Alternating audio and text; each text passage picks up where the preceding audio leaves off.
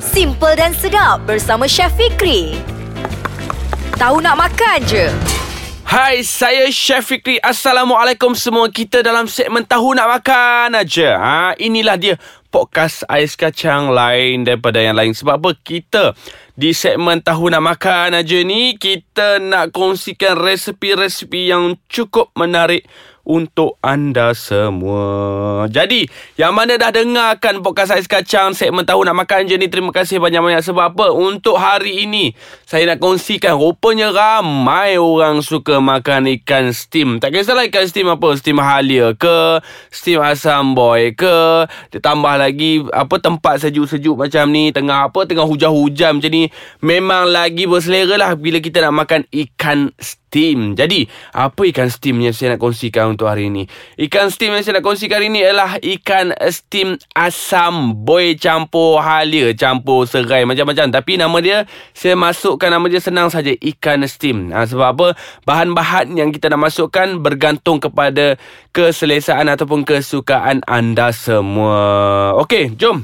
Kita nak buat ikan steam yang pertama saya gunakan ikan siakap. Ikan siakap ni yang paling penting sekali kena siang apa semua. Dah siap siang dekat rumah apa semua. Kita beli seekor tak kisahlah berapa saiz dia. Okey dan kita boleh gunakan juga ikan kerapu. Ha, pun sama juga boleh juga tak ada masalah. Jadi saya bahagikan bahan-bahan dia kepada dua bahan. Bahan A dan juga bahan B. Okey untuk bahan A ada ikan siakap telur kuning. Ha, kuning telur tu ha, dan juga kita perlukan gunakan butter cair ataupun mentega cair. Ha, resipi saya ni pelik sikit hari ni ada menggunakan mentega.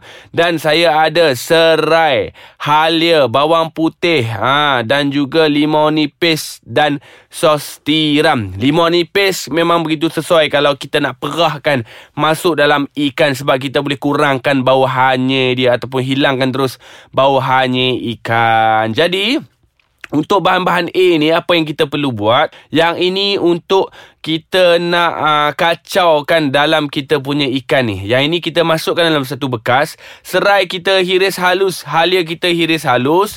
Kita hiris memanjang pun boleh. Tak ada masalah. Bawang putih ni kita ketuk je.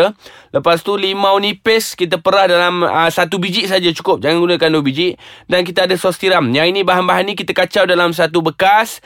Dan kita lumurkan dekat kita punya ikan. Kita lumurkan kat dalam dia. Kita biarkan sebentar. Jadi, kita dah kacau, kacau, kacau, kacau semua dalam satu bahan. Kita dah masukkan, kita dah perap ikan, kita letak tepi dulu. Okey, dalam bekas yang lain, kita buat bahan B pula. Bahan B dia apa? Bahan B dia senang saja. Pun sama juga kena ada butter cair. Lepas tu cili padi. Gunakan lebih kurang dalam 4 batang sahaja.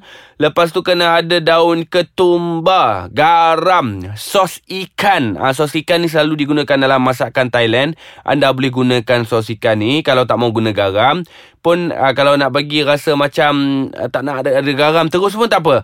Buangkan garam, gunakan saja sos ikan ni. Lepas tu kena ada minyak bijan. Minyak bijan ni untuk dia punya bau. Dan kita kena ada daun pandan. Ah, uh, saya selitkan sedikit daun pandan bagi ada rasa wangi bila kita uh, masak kita punya ikan ni. Lepas tu ada bawang kecil, cili merah, daun bawang dan juga gula. Ah, ini memang pelik kali ni. Ah, kenapa tadi dia tak ada bubur asam samboi, tak ada bubuh halia banyak apa semua. Okey, yang itu kesukaan anda. Kalau anda nak tambah samboi ataupun nak buang uh, mentega ke samboi pun boleh, tak ada masalah. Saya suka buat kelainan sikit. Saya gunakan mentega dalam masakan kita. Ha, bagi ada rasa lemak sikit dekat kita punya ikan tu. Jadi, dalam bekas yang lain, kita panaskan dahulu. Ha, air untuk kita kukus. Okey. Air yang untuk kita kukus ni bila kita dah didihkan, kita masukkanlah daun pandan ni kita apa lipat dia, kita ikat dia, kita masukkan. Masuknya kita rebus air tu bersama dengan daun pandan bagi ada rasa wangi dulu. Ha, letaklah 2 3 2 3 batang daun pandan, 2 3 helai daun uh, daun pandan ni kita biar dalam tu. Biarkan dia masak bersama dalam kita punya apa air tadi. Okey, bila dah masak dalam kita punya air tu, kita biarkan dia di mendidih betul-betul ha, sebelum kita nak buat bahan B. Jadi apa bahan-bahan B dia?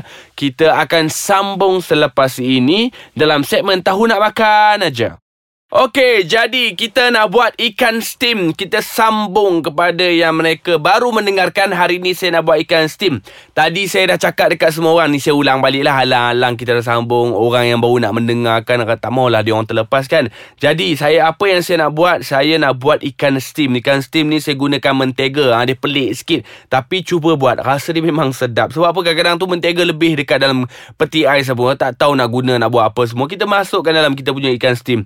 Jadi, jadi untuk bahan A saya ada ikan siakap, kuning telur, butter cair, serai. Kita hiris halus satu batang, halia gunakan satu inci. Hiris uh, memanjang, bawang putih dua biji bawang putih ketuk, limau nipis gunakan sebiji sahaja dan juga sos tiram. Yang bahan-bahan ni kita kacau-kacau-kacau, kita perapkan kita punya ikan jadi dah letak tepi. Dan kita nak sambung kita punya bahan B pula.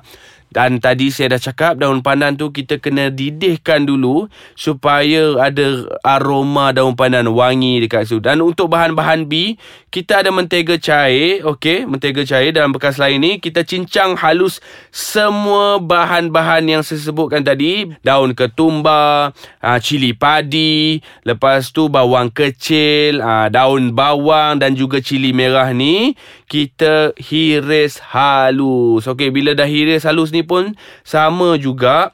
Kita kacau kita punya bahan B ni kita kacau dalam bekas yang lain lah. Kita kacau dalam bekas lain ni kita masukkan ke semua bahan-bahan kita. Ha, mentega cair tadi dalam bekas yang lain lepas tu masukkan cili padi masukkan sos ikan masukkan daun ketumbar minyak bijan ha, bawang kecil yang telah dicincang halus masukkan juga cili merah daun bawang. Yang ini kita gaul kita kacau-kacau. Jadi dia ada dua pertembungan rasa dekat sini. Satu bahan A dia Dia ada telur kuning. Lepas tu dia ada serai halia apa. Semua Dia akan bergabung dengan Rasa bahan B yang lain. Jadi saya nak lebihkan sedikit Rasa bahan A kat dalam saya punya ikan Saya perap terlebih dahulu. Dan untuk bahan B ni Sekadar punya tambahan. Kita tuangkan dalam kita punya ikan tadi tu Kita akan kukuskan. Jadi gunakan Kalau boleh gunakan bekas uh, dulang tu. Dulang tu kalau boleh dalam sikit. Supaya dia punya kuah dia tidak terkeluar. Kuah-kuah dia masuk lagi ke dalam. Jadi letakkan ikan siakap kita ke dalam dulang. Lepas itu yang telah diperap tadi dan kita masukkan bahan B. Kita tuangkan campuran bahan B dekat atas dia. Kita terus kukus. Ha, ini cara dia.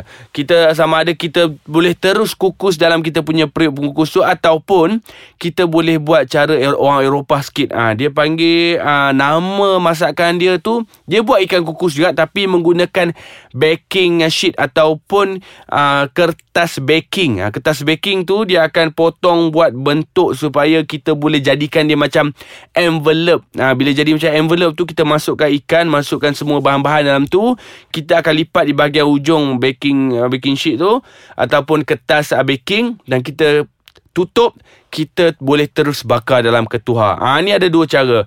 Pun lebih kurang sama juga. Dia macam kukus jugalah. Tapi ini cara Mak Saleh ataupun cara orang Perancis. Nama dia En Papillon. Ha, itu nama dia. En Papillon ni maksudnya butterfly ataupun rama-rama. Cara bentuk dia tu nampak macam rama-rama. Jadi, bila kita dah kukus bahan-bahan kita semua ni bersama dengan ikan, kita perlukan masa lebih kurang 20 minit untuk bagi ikan tu betul-betul masak. Sebab kita kukus, jangan risau. Dia tidak akan kering. Itulah yang paling menarik tentang saya punya ikan steam. Jadi, apa dia punya key point dia?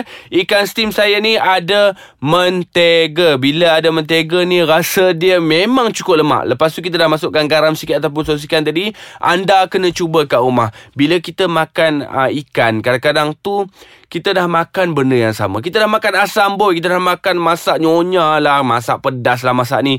Cuba resipi saya ni sebab resipi saya ni kita saya gabungkan antara rasa ASEAN dan juga rasa barat saya gabungkan sekali. Sebab itulah ada mentega dalam tu. Sebab itulah ada serai, ada halia. Kita campurkan semua dalam tu. Tak percaya? Anda cuba masak dekat rumah. Memang terbaik. Saya pasti dan saya janji untuk anda semua. Dan uh, terima kasih kerana mendengarkan podcast Ais Kacang. Jadi, bagi tahu lah kat kawan tu buatlah insta story sikit kan promote lah sikit podcast ais kacang ni dekat dia orang ni. Sebab apa?